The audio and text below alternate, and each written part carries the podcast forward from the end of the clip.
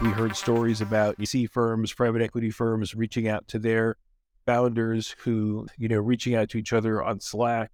That just kind of stirred up the immediacy of the crisis. And a bank in that type of environment needs to be able to respond with an equal amount of urgency.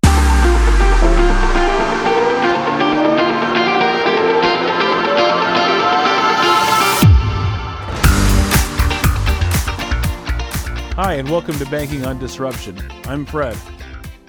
And I'm Dane. This is big episode number one. On this episode, we'll be spending a little time introducing Fred and myself, discussing what you can expect from our podcast. Afterwards, we will be introducing one of our regular features, Quick Takes, where Fred and I share our thoughts on what's going on. If you're a fan of the show, please do follow us on Instagram at, at Banking on Disruption. And don't forget to subscribe to our podcast on Apple Podcast or your favorite podcast app. Let's get into it. We're really excited for what we have planned for the show. But first, I thought it would be good for us to give our listeners a better idea about our backgrounds. So, Fred, tell me how you got introduced to Salesforce. Thanks, Dane. So I was working for a company called optionsXpress, and optionsXpress was an online broker, pioneer in online trading, especially for options and other derivatives. And I was a, a decidedly, you know, back office guy. I was an operations guy. I was head of, of margin credit risk at the firm. And one of the things that I, I took on was what I would describe as operations technology modernization. And it was it was interesting because for being an online firm and, and being founded as a obviously, you know, tech heavy, tech first firm, we had a very dynamic and engaging front end, a lot of cutting edge tools for the time, but the middle office, the back office were still pretty manual. And so I had taken on figuring out how to bring some more automation and some more technology to our middle and back office. And one day my boss came to see me and he's like, Hey, we just signed a contract for this thing called Salesforce.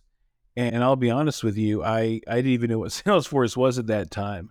But he said, uh, listen, they're responsible for getting this you know, up and running and, and in our user hands in six months. And, you know, kind of good luck.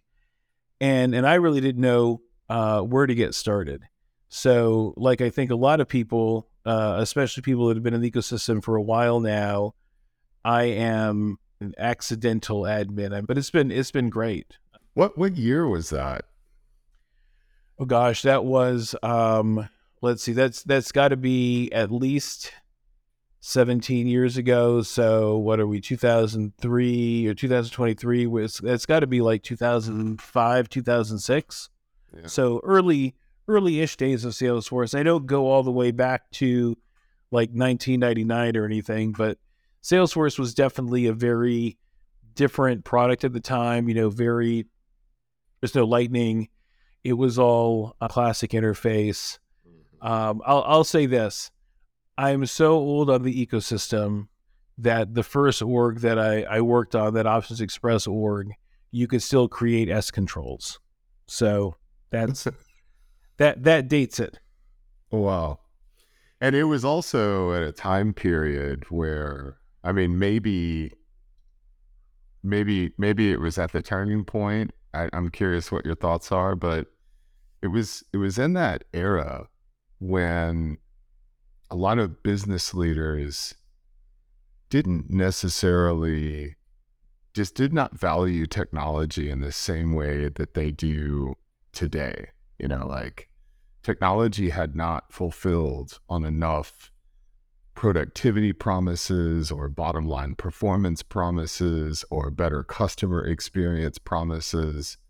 I think for a lot of us, like technology was still just kind of a pain in the butt sometimes, right? wasn't it sort of at like the tail end ish of that era, or do you feel differently about it? No, I, I definitely see elements of it. I mean, at, at the time, I was working for a company that was founded to be technology first. Hmm. Uh, but even within that company, all the emphasis on technology was put on the front end, you know, rolling out new tools, making the trading platform better, making it more dynamic, or and or making the customer acquisition process better. You know, we had a really innovative online application process where you could literally start an application and go end to end and be approved for trading and fund instantly and trade at the time within about 15 minutes. Wow. Um, which you know, going back 15 years, that that's pretty good. But you know, when I looked at my my middle and back office counterparts, our our new account department was still for a lot of accounts printing out applications and documenting the approvals and then putting it in the file box.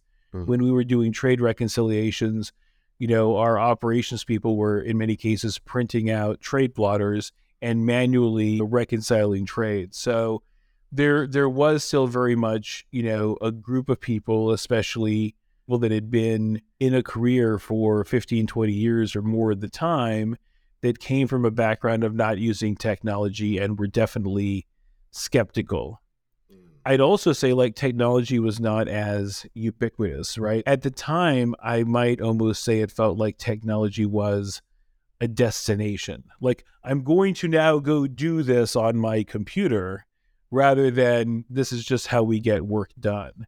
So it's it's definitely shifted. I think people that weren't in the workforce 20 years ago probably don't realize how different it, it, it was. And so I think it's a great point. optionsXpress, and then where did you go from there? It was a great journey. I was there for a little over 10 years. Uh, we were eventually bought by Charles Schwab, and I stayed on after that acquisition for about um, about three years. You know, helped with a lot of the transition activities, but I kind of felt like I was I was you know reached a a turning point in in my career, and we had gone through financial crisis at the time, and I was really just enjoying the Salesforce part of my job a lot more than I was enjoying the other parts of my job, and it and it just felt like a good time to make a transition. And so I started thinking about I'm liking Salesforce so much, how could I turn this into a career? And I went to Dreamforce that year and spent a little bit of time not just learning about what was new on the platform, but I spent a little bit more time than I otherwise would have looking at partners, ISV partners and SI partners, and you know what having a job in the ecosystem would look like. And I uh, ended up meeting with somebody called Cloud Sherpas, and uh, just seemed like a really good fit. You know, Salesforce was starting to become a little bit more industry focused. Cloud Sherpas had one of their main offices in New York, and so they got a fair number of financial services clients there, as well as financial services clients across the the country. And they started to see the value of combining that industry knowledge with Salesforce knowledge. And so it just seemed like a good fit. We had some conversations over the next couple months. I ended up transitioning over and, and becoming a consultant in the Salesforce ecosystem following January. Well, yeah, Cloud Sherpas was definitely, you know, one of the early, very, very successful SIs in in the Salesforce ecosystem. And then just bringing you to today, you know, you you center around obviously Salesforce and financial services. How are you still spending like when your day in and day out work and financial services? Is it centered in any one particular aspect of FS, or do you sort of run the gamut? You know, I I do run the gamut. I tend to probably spend most of my time working with banking clients. Uh, It's, it's a numbers game. There's way way more banks than there are, you know, insurance companies or or investment banks or asset management firms. Um, So tell me about your consulting journey after Cloud Sherpas. Where where did you go from there? What was what was that experience? Sure. So uh, Cloud Sherpas was acquired by Accenture, and uh, I stayed through the transition, and I learned a lot at the time working at, at Accenture, but I definitely felt that I enjoyed working at a at a smaller, more nimble firm, uh, and so I started looking, and I found a company called Silverline, and at the time, they'd been around for a while and were really growing. They had two industries that they focused on at the time. One was healthcare, the other was financial services, and they were looking for somebody to come and help specifically around helping to scale up the financial services side of the business. And that sounded like a really big opportunity. So I, I joined the leadership there initially to lead financial services delivery, ultimately to lead uh, financial services uh, go to market and, and sales for um, about a total of four years. And that was a really exciting challenge. From there, uh, I went to Capgemini, running their North America financial services Salesforce business towards the end of 2021, I moved to IBM. And uh, for the last year and a half, I've been a partner in IBM. And I am a leader in our North America financial services Salesforce business. So, Dane, enough about me. Tell me a little bit about how you got involved in the ecosystem. Yeah, interesting question. I I started my recruitment career uh, 90s with a company called Aerotek. At that time, very hard charging culture. Uh, for example, Kaizen Fridays could probably never get away with this today from an HR standpoint, but sitting around with the team, you know, ties loose, only feedback, constructive criticism you were not allowed to say to someone, Hey, you're great at this and you're great at that. You could only talk about what their weaknesses were and where they needed to improve. There were, I, I thinking back on some of those conversations, all, all designed to help grow. It was a very sales oriented, growth oriented organization. But for example, feedback was, I mean, it was harsh at times. For example, you have really bad breath. You need to brush your teeth more often. uh, you stutter. You don't speak clearly. You say um too much. Your car is dirty. Kid you not. But a lot of the criticism was actually helpful kind of looking more like at process and plenty of people there that took the edge off of things and weren't trying to be mean, but really help a colleague advance, grow, learn, etc. I love the concept, and I, I love the concept of kaizens in general. And I'm sure that a lot of it evolved as a person matured in their career. You know, you're probably not giving the you have bad breath and your car is dirty feedback to somebody that's that's 5 years in, right? But no. that's that's a very real thing to somebody that maybe is is new in a position where they're out selling themselves, selling roles, selling the company. And then as somebody matures, there's always room for improvement. I think that's what I like the the best about that Kaizen approach is it it comes if I remember from from Japan with that always learning kind of a mindset. Exactly, like constant improvement, always learning. And you are right. A lot of us were we were young, we had a lot to learn, and the organization had that program in place to just help accelerate that process. Um, uh, look at it more silver linings and and for sure it was it was very effective we you know our goal was at that time to go from i think it was actually 120 million in sales so we were already a decent size organization by the way all staff aug so we weren't placing people into permanent roles we were only doing staff aug and um and the goal was to go from 120 million in sales to a billion. and uh, and the career path at that time was recruitment, senior recruitment, sales, senior sales. That was that was the career path, and I kind of bucked the system. I I at that point in my career, I just wanted to focus on recruitment. I I, I wasn't ready to let go of that. And so myself, a couple of others, we kind of forged a, a new direction within Aerotek at that time, uh, and basically helped establish a bona fide, you know, recruitment career path that still to this day, you know, is thriving and and exists. Um, and so I also took a lot of interest in technology. There were a few of us that working with Boston Consulting Group helped, you know, design, innovate our first applicant tracking slash CRM tool. I, we had one at the time that was green screen, so to speak. No one was using it.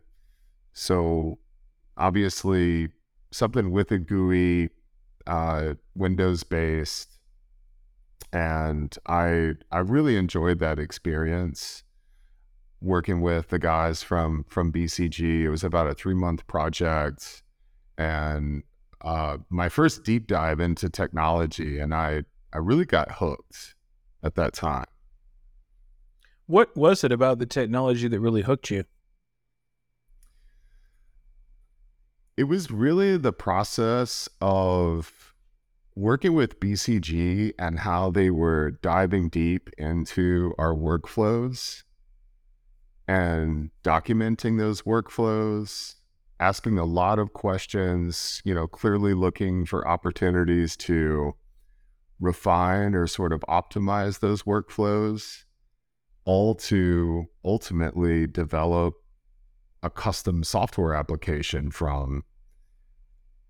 I wasn't involved, obviously, in the development piece, but uh, played a big part in the front end of that process and helping to define those workflows, at least for the recruitment side of the business. And it was just really cool. No, that that's really exciting. So you you mentioned you weren't involved in the development of the technology. Was that because you weren't technical, or is that because you moved on to do something else?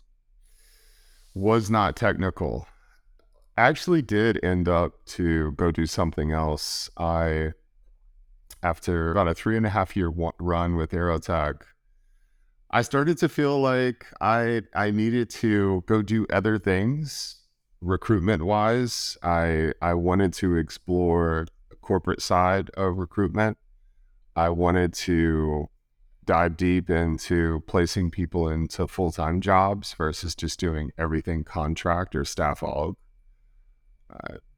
felt more meaningful to head in that direction and and work with people in that sense versus just you know hey are you interested in this job and what's your rate kind of discussion um, so it was also an interesting time period aerotek to leave at, at that time they took a really strong position on non-compete they had a big legal team and they were aggressively pursuing people that would leave the organization and in any form or fashion try to continue their recruitment career with a competitor or inside an organization, really whatever it was. And and so um, I took a different approach. I was very transparent.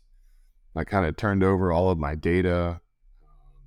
I just made it clear to them that, hey, this isn't about you know, me trying to be sneaky with you. This is not about me trying to leverage the people I know, the people that I've built relationships at my Aerotek career somewhere else. It's really just about me continuing my recruitment career, but in a little different direction. And so that's how the conversations were unfolding. No, that's really great. I, I love that, you know, transparent approach and and really helping to build that um that trust in in you even as you were you're transitioning out of that role so how did how did that end up working out it worked out great. I, I went to Ericsson. Uh, I felt like home. Yeah, my I'm Swedish, at least Swedish descent. Uh, Ericsson, obviously, very successful Swedish company, and was actually helping them run their university relations program. It was very interesting. I was, especially being young, I enjoyed being on the road. Uh, so for months on end, we were we were in two, sometimes three cities every week. Um, I know what it's like to wake up in a hotel room in the middle of the night and ask yourself, "Where am I?" so I worked worked with Ericsson for a while in that capacity. I then basically continued my contract recruiting career, leading me into consulting firms, management consulting firms, technology consulting firms, Ernst and Young, did some work with Deloitte, actually did work with IBM, uh, and then some kind of mid-tier type firms like MCI, and some other organizations that just had different specialties. You know, some of them kind of focused in the federal space, others with a much broader focus. Tell me now what what really gets you excited and and passionate about getting going in the morning. Well, it was at Quest when I first, you know, worked with Salesforce. The the leaders of that office we're looking for an applicant tracking system and also a way to, you know, keep up with, you know, some of the deals that they were managing more like on the sales side of things with their their customer UTC.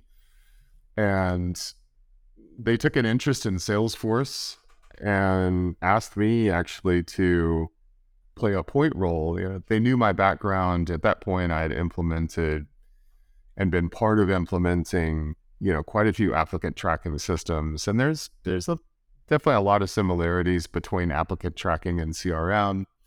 And so, leveraging that background, they asked me to implement Salesforce. I want to say that was 2004.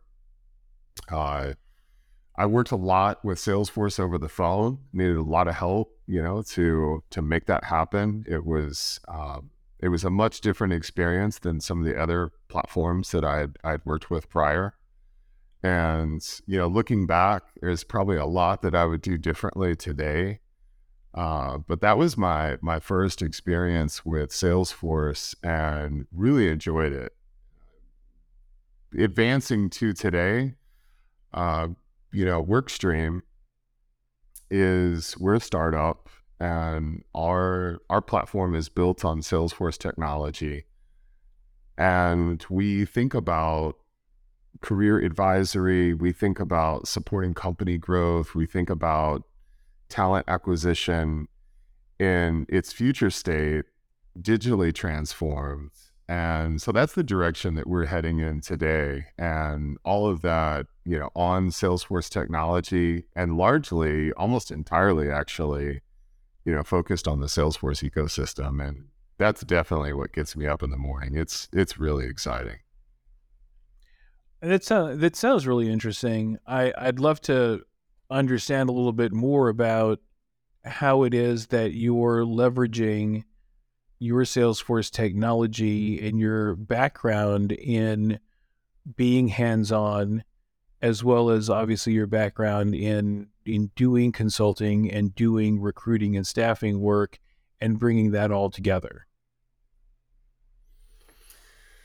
That's a good question. I think even today, my strength is still more on the workflow side of things, you know, like closer to maybe a solutions architect role. Uh, getting better at the configuration work. I spent a lot of time on the trailhead. I do administer our stack, oftentimes with getting a lot of help from industry colleagues and and a couple of partners that I've worked with. Obviously, lots of interactions with Salesforce and their support teams, um, but no no less excitement. Um, and you know, in terms of where we head from here, I'm going to say unveiling that soon and, you know, story for another time. right? I like it. Leave leave the people wanting more. I like it. So, coming back to our podcast, spent several weeks planning, you know, thinking about who our audience is, what's important to them, and what we were going to bring to the table to um, help them learn, help them grow, keep them entertained. And with that in mind, you know, Fred, I'd I'd love to get your take on this. What do you what do you see that's unique about this podcast? No, I, lo- I love the question, and it has been a journey. I've really enjoyed the last couple weeks. You know, talking through how we were going to create a a real value proposition. I I'm I'm a big consumer of podcasts, and you know when when I open my my podcast app, there's there's no lack of options of things to listen to. So why why do we need one more? And what I think, eh, from my perspective, this really boiled down to is combining the two of us and and our backgrounds. We're able to really fill a niche that I don't see filled by another medium out there. So I've got my hands up, and I realize this is an audio podcast and not video. But if you would just picture a Venn diagram, right? And the first circle is financial services, you know, fintech with a sharper focus on banking. Mm. And then the second circle overlapping is technology with a focus on the Salesforce and the Salesforce ecosystem. Mm. And then the third circle is career and business development. And where those three circles come together is where I sort of see this podcast living. The other thing that I think really makes this podcast unique is that we're an unscripted co hosted show. So I hear a lot of, of shows out there have a single host and, and guests. I like the dynamic of having, you know, both of us interacting, you know, both one on one and also when we have our guests on. I, I kind of harken back to uh, growing up and watching Johnny Carson and Ed McMahon, or for for people that are primarily from this millennia, maybe a Kelly Ripa and Ryan Seacrest example makes more sense. But the point is, we each bring our own perspective to the conversation, and we're not here to constantly agree with each other. You know, most of the podcasts I listen to, where there are two hosts, when when they have different perspectives and they're bringing contrasts and different angles to the conversation, it makes for a much better conversation. Couldn't agree more. I I think that one aspect of, of what you're sharing that I find particularly interesting is the process of being able to disagree with each other about different topics and and still be friends and maybe even come away from those conversations closer than before. You know, we're living in an era where um, it's it's oftentimes difficult. I think a lot of us are struggling with not being on the same page all the time. And totally. So yeah, so that that aspect of of our podcast and those dynamics, I'm I'm, I'm keen about.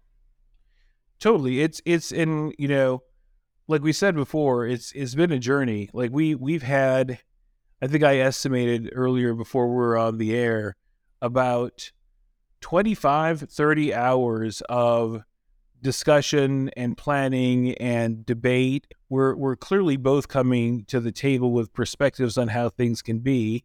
And, you know, I'm not gonna say like every conversation was just us giving each other high fives and like, yeah, let's go, man. This is perfect.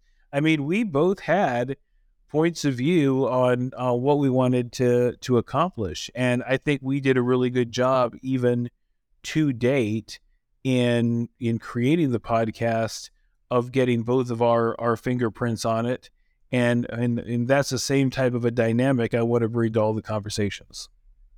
For sure, really really enjoyable process too. So yeah, excited to see to see it all unfold. Absolutely. So, you want to talk, Dan, a little bit about the general format that we're, our listeners are going to expect every time they tune into one of our episodes? Yeah, sure. Um, this is something we actually, boy, we we really dove deep into this, and where where we landed is each episode starts with a main topic.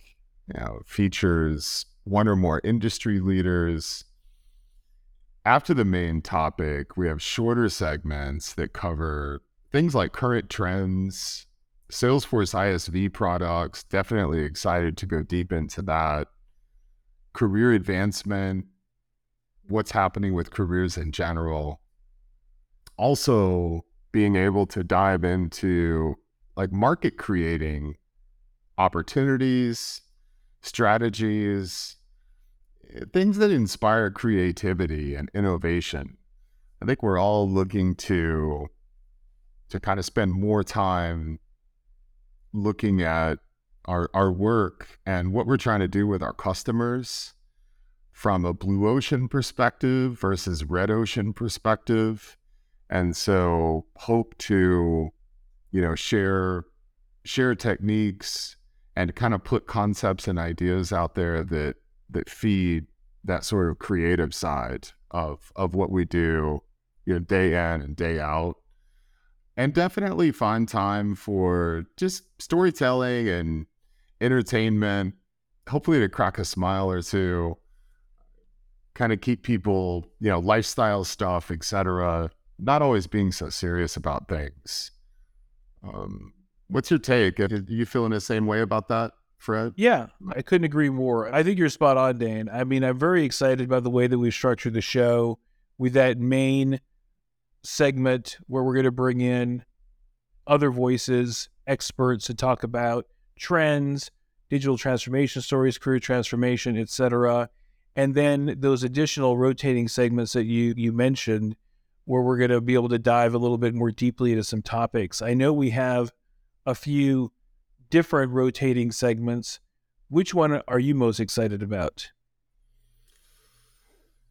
You know, there's a side of me that wants to say all of them and not just to promote, but I think they're each going to be interesting in their own light. I think today I'm going to go with quick takes.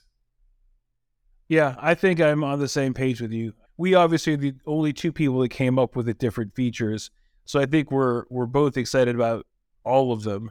But there's a reason why we decided to include quick takes in that first episode, and it's it's also the one that I'm probably the most excited about doing. And I think that makes a perfect segue for us to transition from our introduction, have our first quick take segment.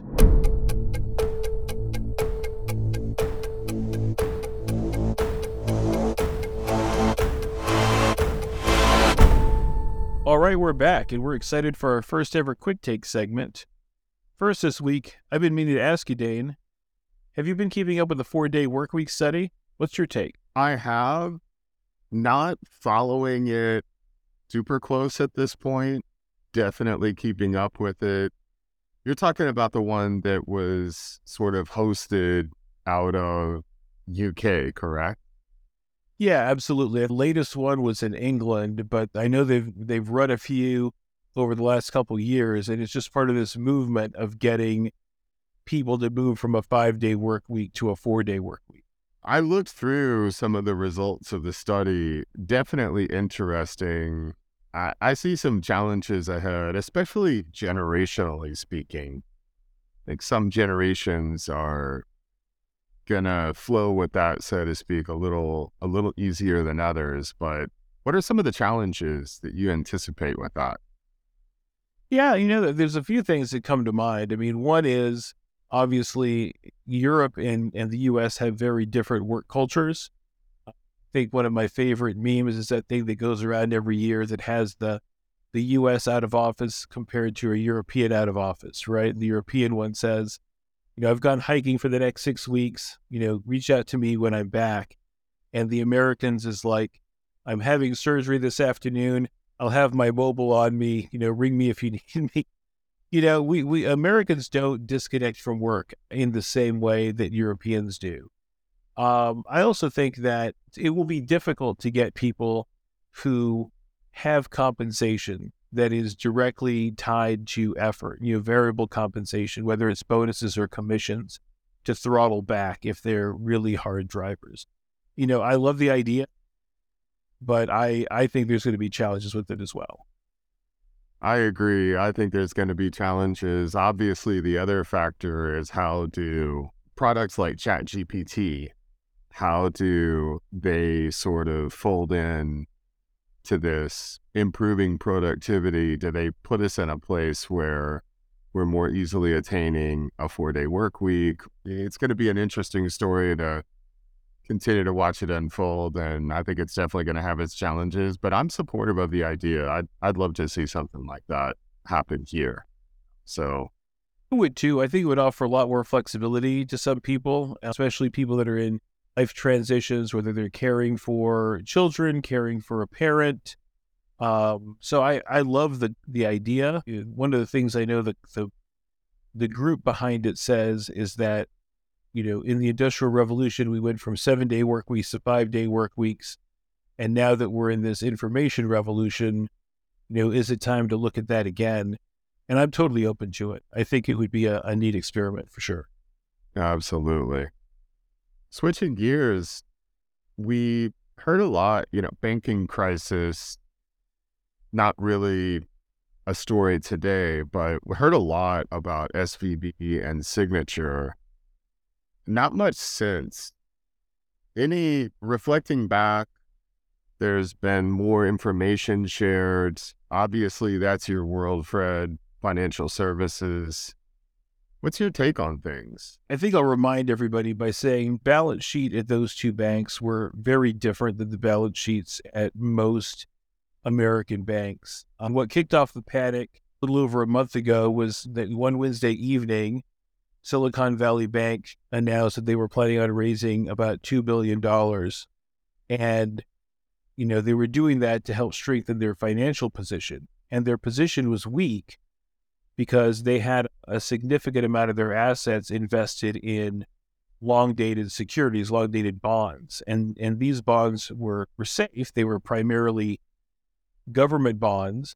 But as the Fed continued to raise interest rates, those long dated securities lost value, at least on paper. Uh, and so long as the bank could continue to hold those securities to maturity, they'd be fine. But if they were forced to redeem them uh, before maturity to give their customers deposits, they would have to take a loss. And that's exactly what happened. And then once the blood was in the water, it was pretty much a straight run on the bank. Silicon Valley Bank wasn't liquid enough, and that's why regulators stepped in. Uh, Signature Bank had some very similar issues. Lots of depositors with balances above 250,000, as well as some exposure to crypto. Uh, but the story was pretty much the same. Usher's customers began to look at them, and the same story played out. You know, the last couple weeks, we've also had you know a little bit of easing in in the in the rates. You know, the Fed sets rates, but rates market fluctuate. In the last couple weeks, those long dated rates have come down uh, a little bit, and so it's it's given banks a little bit more breathing room. What I think is interesting coming out of it is you know, I continue to think about what could have been done in that period between Wednesday and Friday, you know, to get ahead of the story, to reach out to customers that are are critical either from a, a size or from a, a network of influence perspective. And I think banks right now definitely need to continue to look at customer experience, you know, making sure they have the right technology and tools to understand their customer base, to understand, you know, who's potentially at risk at leaving, uh, to understand who their big influencers are amongst their their customer base. You know, one of the things at Silicon Valley Bank is we heard stories about, you know, VC firms, private equity firms reaching out to their network companies, you know, founders who, you know, network at various events, you know, reaching out to each other on Slack and and, you know, that just kind of stirred up the immediacy of the crisis. And a bank in that type of environment needs to be able to respond with an equal amount of urgency. And that's one of the things that I that I hope banks are taking away from the situation. A really good point. Communications happen much more quickly today than, say, 10 years ago, the last time we were seeing these types of failures and in the banking space. I think it's an excellent point on your part. So, is this to say that within a bank's sort of risk mitigation, there's much more emphasis on its ability to communicate and sort of manage the the tone of things, the vibe of things. I'm not sure if I'm using the right terms, but that's sort of what you're getting at. Yes. Absolutely what I'm getting at. It's one of the my favorite stories coming out of last month or so is a couple of different bank CEOs went to the degree of, you know, sending an email to all of their depositors with their phone number and said, "Hey, if you have questions, call me." And I think that's that's beautiful from a transparency perspective. It's it's frightening from a scalability, right? You can do that potentially if you want to work very long hours and you're a bank that has a couple billion dollars in assets. If you're a $20 billion bank or $100 billion bank or, you know, a top five bank, that's not scalable. And, you know, most people, I think, their understanding of bank runs maybe goes back to It's a Wonderful Life, right? And in that era, you had to walk into the bank branch, and, and banks had strategies to mitigate the rate at which deposits could leave. You know, you only have so many tellers. You don't have to have all the teller windows open. You know, tellers can uh, process transactions a little bit more slowly. In today's era, you know, with a couple of taps of your phone, you can take you know, your your five million dollars, your ten million dollars in deposits, and instantaneously move them someplace else. And when communication and transactions are moving that quickly, banks need to be able to get ahead of stories just as quickly and have the right message in front of the right people so that they have an opportunity to save off the crisis.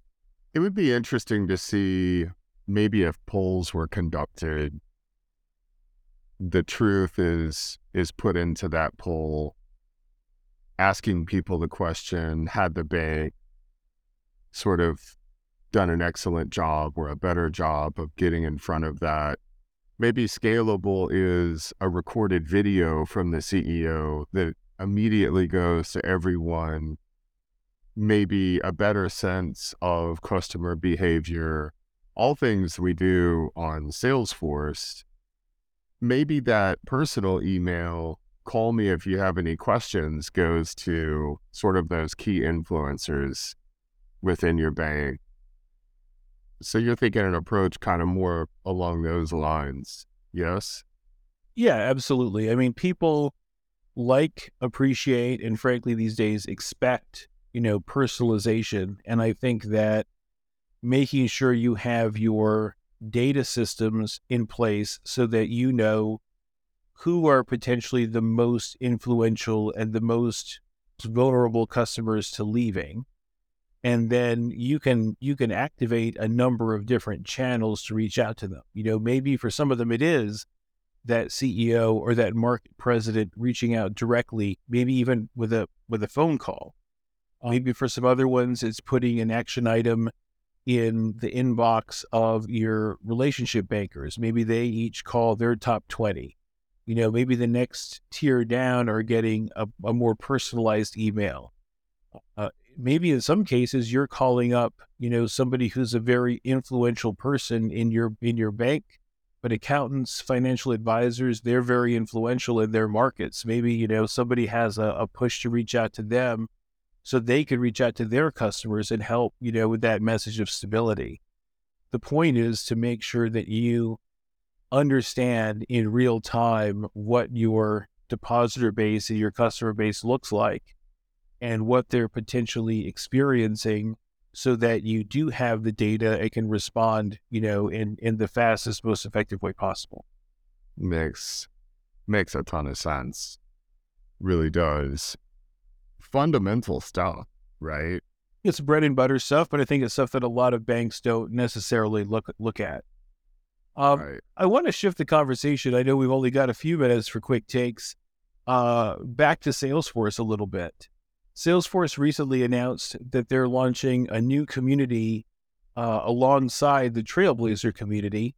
And this community is being called Salesblazer, ignoring for a moment that Salesblazer isn't actually a word. What do you think about it as a concept? It's interesting. I a few things that come to mind. I, you know, when researching Salesblazer, it's clearly still taking shape.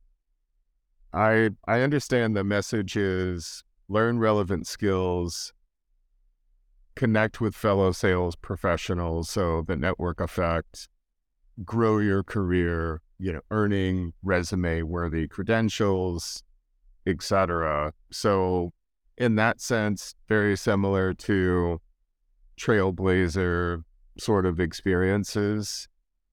What happens to Trailblazer though?